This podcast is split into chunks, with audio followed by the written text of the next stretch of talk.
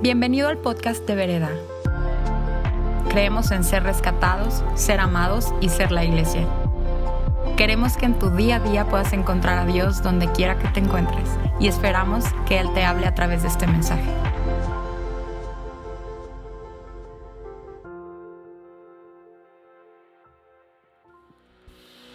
Amén, amén, amén. Siento agotado después de este tiempo de adoración. Qué bárbaro. Qué increíble presencia de Dios, pero agotado en un buen sentido, ¿no? Porque como, como cuando acabas de comer. No les vaya a dar el muelle de Werkinson.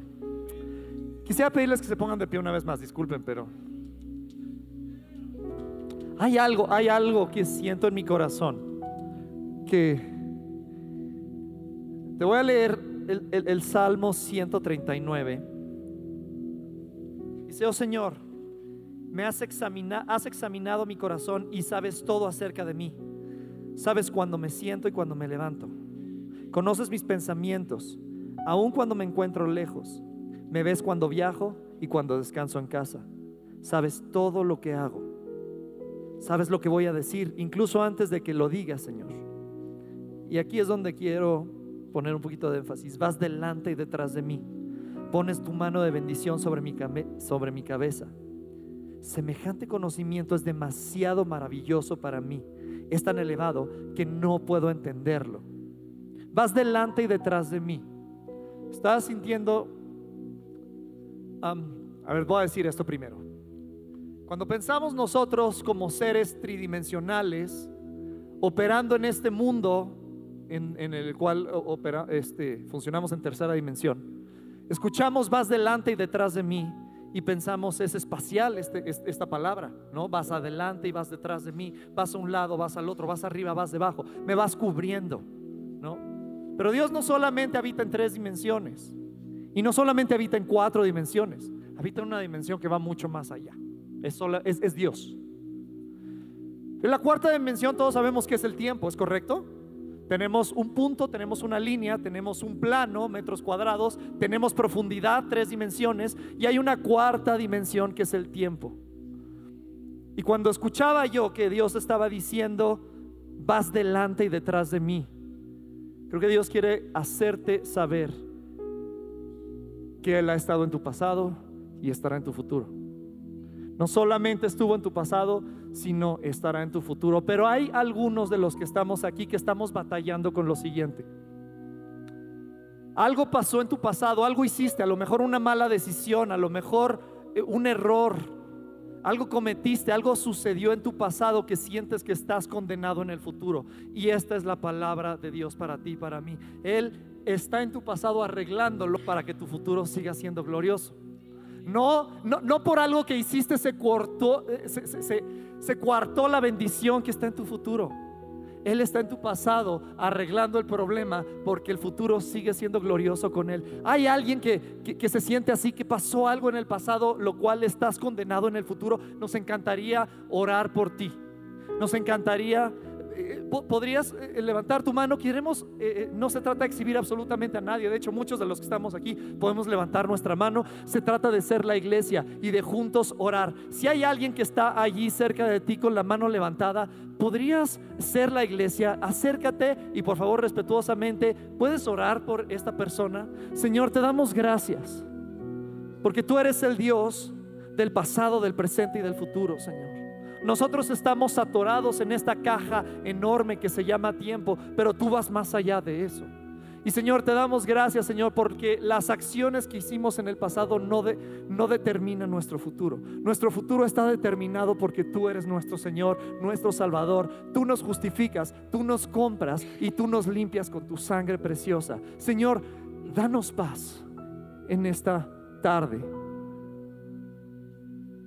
Y vamos a hacer algo Toma aire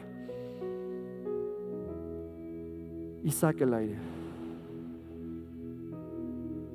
Y cuando tomas aire, dile al Señor, confío mi futuro en ti. Y cuando sacas aire, dile, suelto el pasado. Una vez más, confío mi futuro en ti. Y exhala diciendo, suelto el pasado. Una vez más, confío mi futuro en ti. Me lleno de ti Y exhala diciendo, suelto el pasado.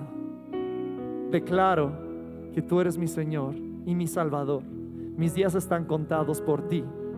Y todo lo que pasa en mi futuro está trazado por ti, no por acciones que delimiten o tracen o cuarten o determinen mi futuro. Tú eres el Dios del futuro. En el nombre de Jesús. ¿Cuántos dicen amén? Amén. Queremos escuchar tu testimonio. Queremos escuchar si hay algo que Dios está haciendo en tu vida. Eh, eh, hemos estado practicando la presencia de Dios en este tipo de cosas y queremos escuchar cómo Dios está moviendo en tu vida. ¿Qué es lo que Dios está haciendo? ¿Puedes tomar asiento? Gracias, banda. Qué buen trabajo hicieron. Qué bárbaro. Denles un aplauso fuerte. Dios mío. Estamos en nuestra serie Desayunando con Dios 4.0 el día de hoy. Eh, esta, es, esta, es, una serie muy práctica, no tengo mucho tiempo ya. Este, otra cosa que les quiero comentar, conforme estaba preparando para esta predicación en la semana, sentía fuerte en mi corazón, algo va a pasar en la alabanza que va a determinar el futuro de la vida de adoración de Vereda. Y no manches, o sea, qué cañón, ¿no? Estaba y, le decía a Ricky, ¿sabes qué? Eh, dile a los chicos, siéntanse libres, siéntanse libres. Vamos a, estar cómodos entrando a una nueva plataforma de adoración en la cual, ay, ay ¿qué va a pasar ahora? ¿Cuál sigue la siguiente canción? ¿Qué va? No, no, no. Y sabes que, sobre todo, cuando la música termina, la adoración no termina. Cuando la música se detiene, nuestra adoración solamente, el vehículo se puede transformar, a lo mejor en confiar, en obediencia, en entender la palabra de Dios. ¿Cuántas formas no tenemos de seguir adorando cuando la música se detiene? Que seamos una comunidad que, que sea conocida, porque cuando la música se detiene, la alabanza sigue. ¿No? Vamos a hacer eso. Amén. Estuvo súper chafa este.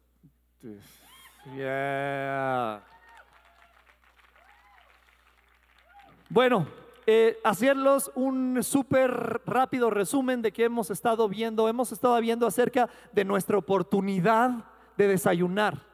Como es, no, no, esto no es una situación que solamente se limite a profesionales. Eh, escuchar la voz de Dios no es difícil, podemos escuchar la voz de Dios. Vimos también que el factor des Dios es Señor, es aquello que cambia un negativo a un positivo.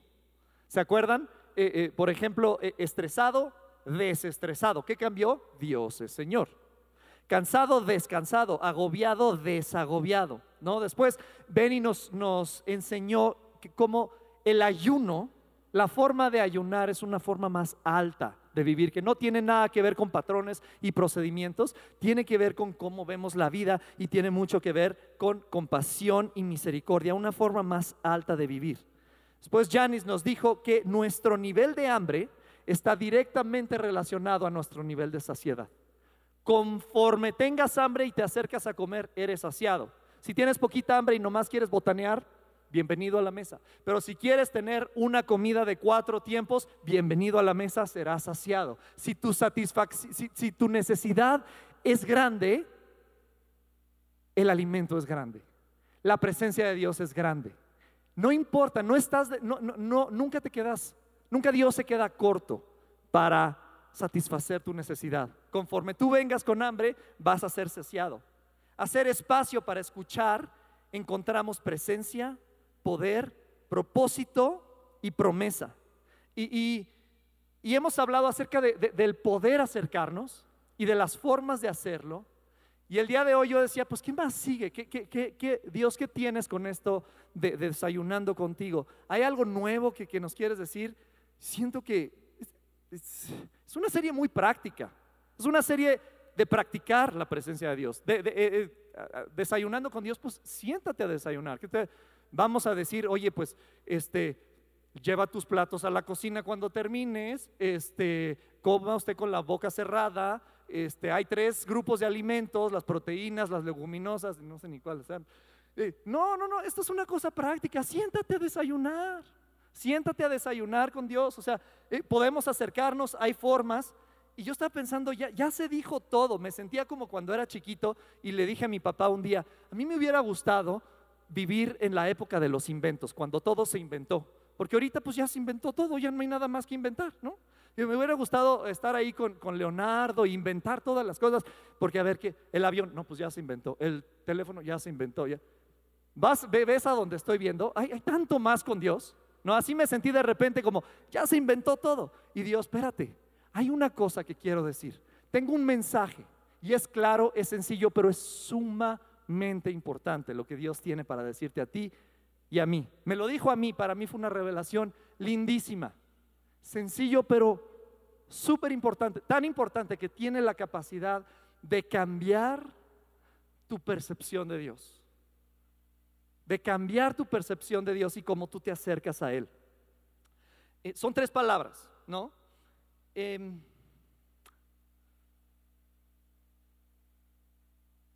¿Te acuerdas?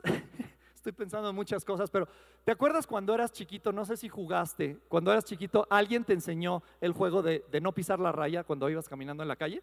¿Sí? Ay, qué bueno. El primer servicio, nadie. No, yo no. Yo no. El que pise la raya. No, yo. I don't speak Spanish. ¿Yo qué onda con ellos? El que pise la raya se casa con la araña, me dijeron a mí. Y entonces ¿Qué daño nos hizo ese juego, no? No, sé si tú, me hizo un daño a mí terrible. Ahí voy por la calle todavía a mis 44 años, haciendo el pasito así para saltar la línea, no vaya a ser que... ¿no? Y estoy totalmente convencido de que no me voy a casar con la araña, pero de todas formas evito la raya. ¿Cuántas cosas estamos nosotros caminando por la vida de esta forma? ¿no? Estaba eh, eh, un día, ya que me volví papá, y caminando con mis hijas y las saqué así al parque y salieron corriendo por todos lados y yo no, espérate, solamente tengo un par de ojos. Este, vénganse para acá, vénganse para acá. Las agarro y se me ocurre la gran idea. Vamos a jugar al que pise la raya se casa con la araña, ¿no? Y entonces toda su capacidad de observar naturaleza, de ir por un palo, de aventar la piedra, no sé qué, boom, lo direccioné a este punto. Y entonces súper fácil, o sea, captar su atención, ocupar su mente caminar junto a mí y evitar distracciones. Y te repito, ¿cuáles son las mentiras, las predisposiciones, estas cuestiones que alguien te puso en tu cabeza con objetivos personales ajenos a ti que te hacen caminar, te hacen que esta persona capte tu atención o esta circunstancia, ocupe tu mente y evite distracciones? Llega un punto en la vida que tenemos que alzar nuestros ojos y ser maravillados por la naturaleza y ya no podemos porque sabemos nada más no pisar la raya, no pisar la raya, no pisar la raya. Te aseguro que si pisas la raya, no te casas con la araña. Y si sí, pues ya fue por decisión propia, ¿no? Si te duermes tarde, no viene el coco. McDonald's no tiene carne de rata, ¿no? Y de todas formas, cada vez que le voy a dar una mordida, ah, híjole, no vayan a venir los de... No. Bueno, dije que no, no vaya a ser que mañana tengamos un mensaje de McDonald's. El juego es muy conveniente, pero te deja marcado de por vida. ¿Cuántos juegos le hemos dado lugar en nuestra mente para decir, ay, sí, no, es, no vaya a ser? ¿Y sabes qué? Va mucho más allá. O sea, yo tengo convicción de que no me voy a morir si piso la raya. Sin embargo, la salto. Voy así y y te he visto caminar a ti también. Y veo caminar a todos los mexicanos. Ahí vamos y haces así. todos vamos caminando evitando la raya. No vaya a ser, ¿no? ¿Sabes que no te vas a casar con la araña? ¿Y por qué estamos entonces? ¿Cuántas cosas hemos nosotros abrazado, creído y así vivimos y ahora forman parte de nuestro sistema central de creencias? Y ahora entonces operamos totalmente así. Y ojalá fuera solamente caminar por la banqueta, tiene que ver con caminar en la vida, ¿no? Ya no podemos ver más allá, ya no tenemos la capacidad a veces de sorprendernos, ya no tenemos la capacidad de, de, ser sorprendidos. ¿Por qué? Porque no, no vaya a ser. Aquí está, tenemos, tengo que ver aquí. Alguien me dijo, alguien me dijo. Te digo esto porque tengo un mensaje, te digo es un mensaje que tengo de parte de Dios y es muy importante, pero yo quisiera que quitaras tus ojos del pavimento y los pudieras, ah, pudieras ver hacia arriba. Y que no nada más por decir, ah, ese mensaje yo ya lo escuché y lo mandes al archivo muerto de tu mente, en donde eso ya lo había leído, eso ya lo sé. Quiero que Dios hable a tu vida. No importa qué tantas cosas diga Rodol el día de hoy, quiero que el Espíritu Santo traiga convicción, que es la única forma entonces de quitar algo de nuestro sistema central de creencias. Cuando Dios trae convicción, revelación adicional, que dices, ah, qué libertad. No manches, todos los días me despertaba así, con miedo, todos los días me despertaba pensando que a lo mejor hoy el día que me corrían. No, que despiertes tranquilo. El mensaje es sumamente importante, pero Vamos a orar para que Él sea el que desenvuelva esto. Señor, te doy gracias por tu presencia y por tu palabra, Señor, que es verdad. Gracias, Señor, porque este día tu palabra nos lee, tu palabra nos habla. Porque este día, Señor, podemos encontrar revelación en ti. Espíritu Santo, revélanos a Jesús a través de la palabra. En el nombre de Jesús. Amén. Vamos a Lucas 19. La historia de Jesús y Saqueo. Ah, ya me la sé. Ah, ¿verdad? ¿Alguien se sabe la canción? Saqueo era un hombre chiquitín que al Señor deseaba. you're that kind of crowd. No es cierto. Este, vamos, Saqueo en Lucas 19. Jesús entró en Jericó y comenzó a pasar por la ciudad. Allí había un hombre llamado Saqueo era jefe de los cobradores de impuestos de la región, jefe de los cobradores de impuestos, y se había hecho muy rico. Saqueo trató de mirar a Jesús, pero era de poca estatura y no podía ver por encima de la multitud. Así que se adelantó corriendo y se subió a una higuera, a un sicómoro que estaba junto al camino, porque Jesús iba a pasar por allí. Cuando Jesús pasó, miró a Saqueo y lee conmigo, ¿qué dice? Lo llamó por nombre. Saqueo le dijo, baja enseguida, debo hospedarme en tu casa. Saqueo bajó rápidamente y lleno de entusiasmo y alegría. Llevó a Jesús a su casa, pero la gente que estaba disgustada, vamos a dejarlo ahí, se fue con Jesús a su casa. Fácilmente podemos ver dos cosas. Número uno, lo llama por su nombre. Número dos, él estaba listo para ver a Jesús. Número tres, bajó emocionado cuando Jesús le habla, ¿no? Y esto nos puede dar un primer mensaje que es cualquiera que quiere ver a Jesús lo puede ver. Pero eso ya lo discutimos la primera vez que desayunamos, desayunando con Dios, ¿no? Quitamos todos estos mitos. Claro que sí, si tú quieres ver a Jesús lo puedes ver. El día de hoy yo no quisiera que nos centráramos en mi oportunidad, sino enfocarnos en su actitud hacia mí. Hoy lo que Dios te quiere decir no es algo que tú tienes que hacer, sino algo que Él ya hizo algo que Él ya ha estado trabajando. ¿Ok? Nos podemos enfocar no solo, claro que sí tenemos oportunidad. Yo quiero que veamos a Jesús y su forma de proceder, su actitud. Él siendo Dios, conoce a Saqueo por nombre. Saqueo no es parte de su equipo. Saqueo no es parte de los doce. De hecho, dice que era cobrador de impuestos. Cada vez que leemos en la Biblia acerca de estas personas, siempre dice, eran los pecadores y los cobradores de impuestos, ¿no? Están todos en ese mismo, en ese mismo paquete de pecadores. Bueno, este era el jefe, el jefe de los pecadores de alguna forma, ¿no? No es parte del equipo de Jesús. Y Jesús entra a Jericó, a esta ciudad que alguna vez había sido amurallada, para una vez más tirar las murallas y está viendo, buscando a Saqueo. Es como que tiene un sentido de urgencia. Hay algo muy importante de encontrar a Saqueo. Lo está buscando en los árboles. Ahí está Saqueo y se dirige a él. Ven, baja pronto, porque hoy voy a comer en tu casa y me voy a quedar a dormir. Ni siquiera le dijo, ¿puedo llevar el postre? Nada, ¿no? Se invitó. Iba a llevar algo mucho más increíble que helado. ¿Estás de acuerdo? Si alguien se sabe la historia. Jesús lo ve y lo llama por nombre. ¿Sabes a quién más llama por nombre? A Saulo, que después conocemos por Pablo, que es una de las personas que entiende más y tiene una revelación acerca de quién es Jesucristo, de tal forma que escribió gran parte del Nuevo Testamento. Pero en su pecado y en su estar ajeno a Dios, Jesús le llama por nombre, Saulo, Saulo, ¿por qué me persigues? Podemos notar que no importa que seas parte del equipo de Dios o no seas parte del equipo, Él te conoce por nombre y te está hablando porque quiere, tiene un sentido de urgencia de acercarse a ti. Quisiéramos, eh, quisiera que, revisáramos un poquito la historia de la creación.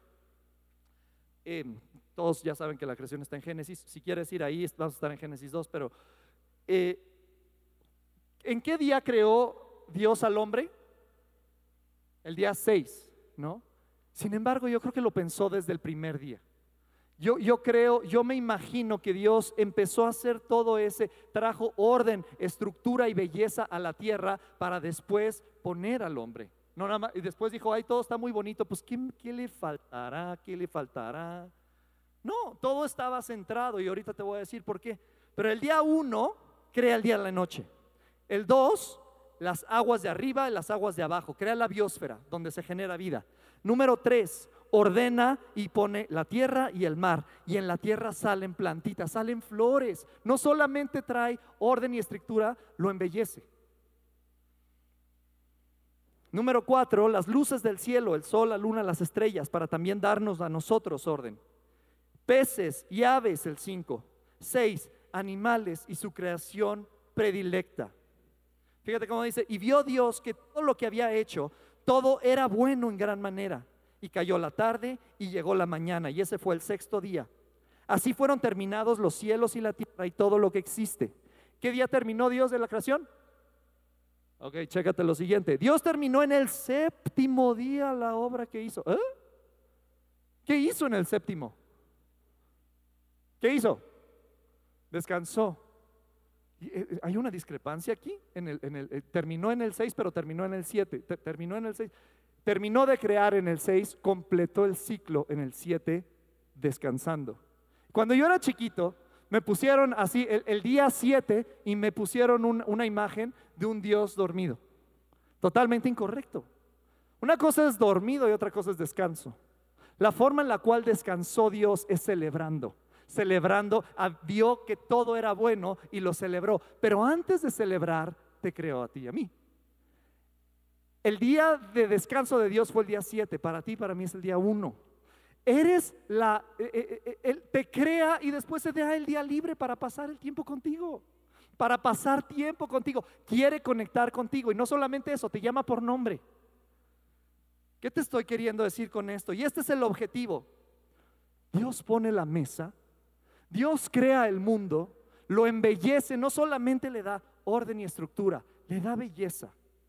Pone animales, pone florecitas, pone un ambiente en donde, eh, donde se genera la vida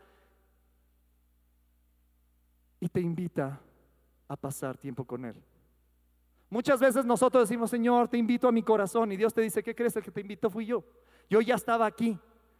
Este es el punto y este es mi único punto. Mi mensaje tiene un solo punto el día de hoy. Y ahí te va. Dios quiere desayunar contigo. Es el deseo de Dios conectar contigo. Ah, pues eso ya me lo sabía. Ya, no, no, no. Entiéndelo, por favor. Está en su corazón tener una relación más íntima contigo. Porque como muchas veces nosotros pensamos como el chavo que invita a la chica a a la graduación. Oye, ¿quisieras ir a la graduación conmigo? Y la chica le dice, sí. cinco minutos de victoria. me dijo que sí, me dijo que sí. Y al sexto segundo empieza a entrar una ansiedad. ¿Qué me voy a poner? ¿Cómo me voy a vestir? ¿Qué le voy a decir? ¿Cómo voy a hacer para captar su atención? ¿Seré que soy suficiente? No vaya a ser que piense que soy un menso. No vaya a ser que... Y empiezas a pensar todo este tipo de cosas. Y cuando tú escuchas, escuchas Dios quiere desayunar contigo, dices, wow, qué increíble. ¿Seré suficiente? ¿Seré que lleno el ojo de Dios? ¿Será que está enojado conmigo por lo que hice? ¿Será que puedo entrar? ¿Será que esto? ¿Será que el otro? ¿Qué me pongo? ¿Cómo me peino? Tranquilo. Dios quiere desayunar contigo. Y preparando este mensaje, fuertemente sentí, hay una cosa que yo le quiero decir el día de hoy a todas las personas que vayan a Vereda, los que nos están viendo en Facebook yo quiero una relación contigo. Así de sencillo, pero así de importante. Se requieren dos para bailar, ¿no? Él sí quiere bailar. Él te invita a que bailes contigo, a que desarrolles una relación todavía más íntima, más importante. Te invito a salir, ay, pero ¿qué me voy a poner? ¿Seré suficiente? ¿Tengo lo suficiente? De una vez te contesto, no, y no importa. No tengo el suficiente dinero, no tengo el suficiente conocimiento, no sé lo suficiente de la palabra, no importa. hasta donde yo recuerdo, lo único que fue suficiente para alimentar una multitud fue una cajita feliz de un niño que estaba por ahí sentado. Cinco panes y dos peces. Con eso se alimentó una... Pero ¿qué tenía ese niño? Su corazón estaba dispuesto. Es lo único que requieres. Si tú tienes un corazón dispuesto, calificas para pasar tiempo y para sentarte a la mesa, esta mesa es bella, llena de cosas lindas que Dios preparó para desarrollar una comunicación. Nos decía Janis el, domingo pasado cómo el propósito de una cena no es alimento, ¿no? Cuando Benny le preparó y todo y empezó a comer, empezó a comer y, dice, así de, ¿qué, ¿qué, onda? ¿No me va a decir nada? ¿No? ¿Qué? Y a veces así nos sentamos con Dios. Sí, Señor, a ver, sí, este Cristo el día, una historia que sus discípulos para mostrar que siempre, a comer, comer, comer, y, y Dios está súper padre. O sea, si quieres, come y sigue comiendo, va a haber comida. ¿Podemos hablar? Quiero hablar contigo. Quiero desarrollar una relación más profunda contigo. Pero de qué, qué, qué voy a platicar, pero seré suficiente. Ya te dije, no, no te preocupes. Romanos 8:11, si el Espíritu Santo de Dios que levantó a Jesús de los muertos, también te dará a ti vida, todo lo que necesites. Filipenses 4:19, mi Dios pues suplirá absolutamente todo. Él no se acerca a ti como un banco de talentos o un banco para ver qué puede tomar prestado, a ver si tiene suficiente. Él se acerca a ti para que tú te asocies en corazón con Él, para que tú te involucres, involucres tu corazón con el suyo. Pues no soy tan importante. Jeremías 1.5, antes de ser formado en el vientre de tu madre, te conocí y te di un destino. Claro que eres importante, muy importante. Pues sí, pero esa palabra fue para Jeremías, él sí era importante y mira nada más lo que hizo. Yo soy un regular Joe. Jeremías hizo lo que hizo porque creyó esta palabra. Créele a Dios. Antes de ser formado en el vientre de tu madre te conocí y te di un destino. Igual que saqueo, Él viene contigo y te dice, baja pronto, quiero comer contigo, quiero quedarme en tu casa, quiero pasar tiempo contigo. Porque tengo un sentido de importancia de que la salvación llegue a tu casa el día de hoy. No, Rodolfo, pero no sabes, yo, ya soy salvo. No estoy, sí, redención pasa de un segundo a otro, pero todo el proceso de cambio y transformación, esa salvación sigue gestándose y Dios quiere seguir perfeccionando y mejorando tu vida. La salvación llega a tu casa el día de hoy. La invitación está hecha. Colosenses 3:12, tú eres el escogido de Dios. En otras palabras, quiero desayunar contigo. Pero no sabes, a mí me pasan cosas malas. Yo estoy seguro que Dios está enojado conmigo. O, o no me ha bendecido como, como, quisiera yo. Entonces no tengo suficiente. Veas el punto anterior, por favor. No tienes lo suficiente, no importa. No, no se trata acerca de ti. Romanos 8:38. Dios no está enojado contigo. Nada te puede separar de su amor. Ni la muerte, ni la vida. Ni ángeles, ni principados, ni potestades. ¿Tú crees que lo que hiciste ayer te separa? No tiene la capacidad, solamente si tú quieres separarte. Si hiciste algo que, que, que sabes que no estuvo bien, primera de Juan, Confiesa tus pecados y Él está listo para perdonarte y limpiarte de toda maldad. Si tú estabas aquí con Dios en un, en, un, gran momento y en un gran lugar y de repente tomaste decisiones y dijiste, me voy a alejar de Dios, este, por algo pasó y, y empezaste a caminar en dirección contraria con Dios, y llegaste hasta acá, estabas allá, pero ahora estás acá, no estás solo. Dios te siguió hasta este punto. Solamente con darte la media vuelta te vuelves a encontrar en su presencia. Así de bueno es Él. No te dejaré ni te desampararé. Yo te, te está cayendo el 20. No, no, importa qué tanto caminaste lejos, ahí está Él contigo. Y está a un perdón de distancia. A una me doy la media vuelta y vuelves a estar en su presencia. Él nunca te dejó.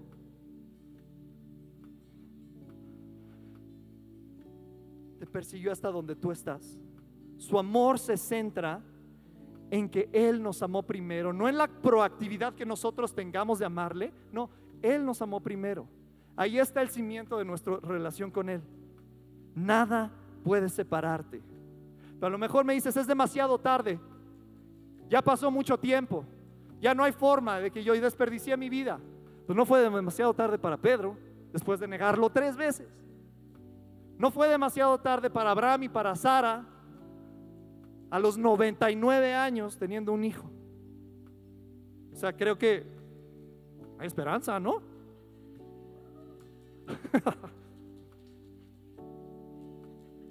no se me desenfoque, no estamos hablando de eso. Para la mujer que fue cachada en adulterio, no fue demasiado tarde. La gente, una a una, fueran tirando las piedras con las que la iban a apedrear, porque Jesús dijo, el que esté libre, esta mujer hay, tiene esperanza y tiene futuro, esta mujer no está, lo que hizo en su pasado no determina su futuro.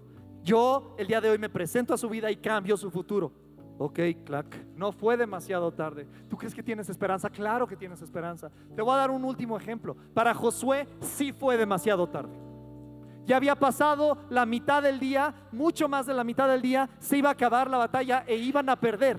Y dice, Señor, es demasiado tarde, pero por favor haz un milagro y detiene el sol. Él hizo el tiempo. Él, ¿por, qué estamos nosotros tan encasillados en nuestra percepción de tu tiempo y su tiempo son completamente diferentes? Y si tiene que detener el sol, lo va a detener porque no es demasiado tarde para ti y para mí. En el nombre de Jesús, no es demasiado tarde. El día de hoy tenemos nosotros la oportunidad de acercarnos a Él. Quiero pedirte si nos ponemos todos de pie. No es demasiado tarde para ti. No es demasiado tarde para mí. No importa si soy suficiente o no. Él me hace suficiente. Y me encanta esta canción que dice, tu amor no va a dejarme aquí donde estoy. Vamos a declararlo todos juntos. Tu amor no va a dejarme donde estoy, Señor.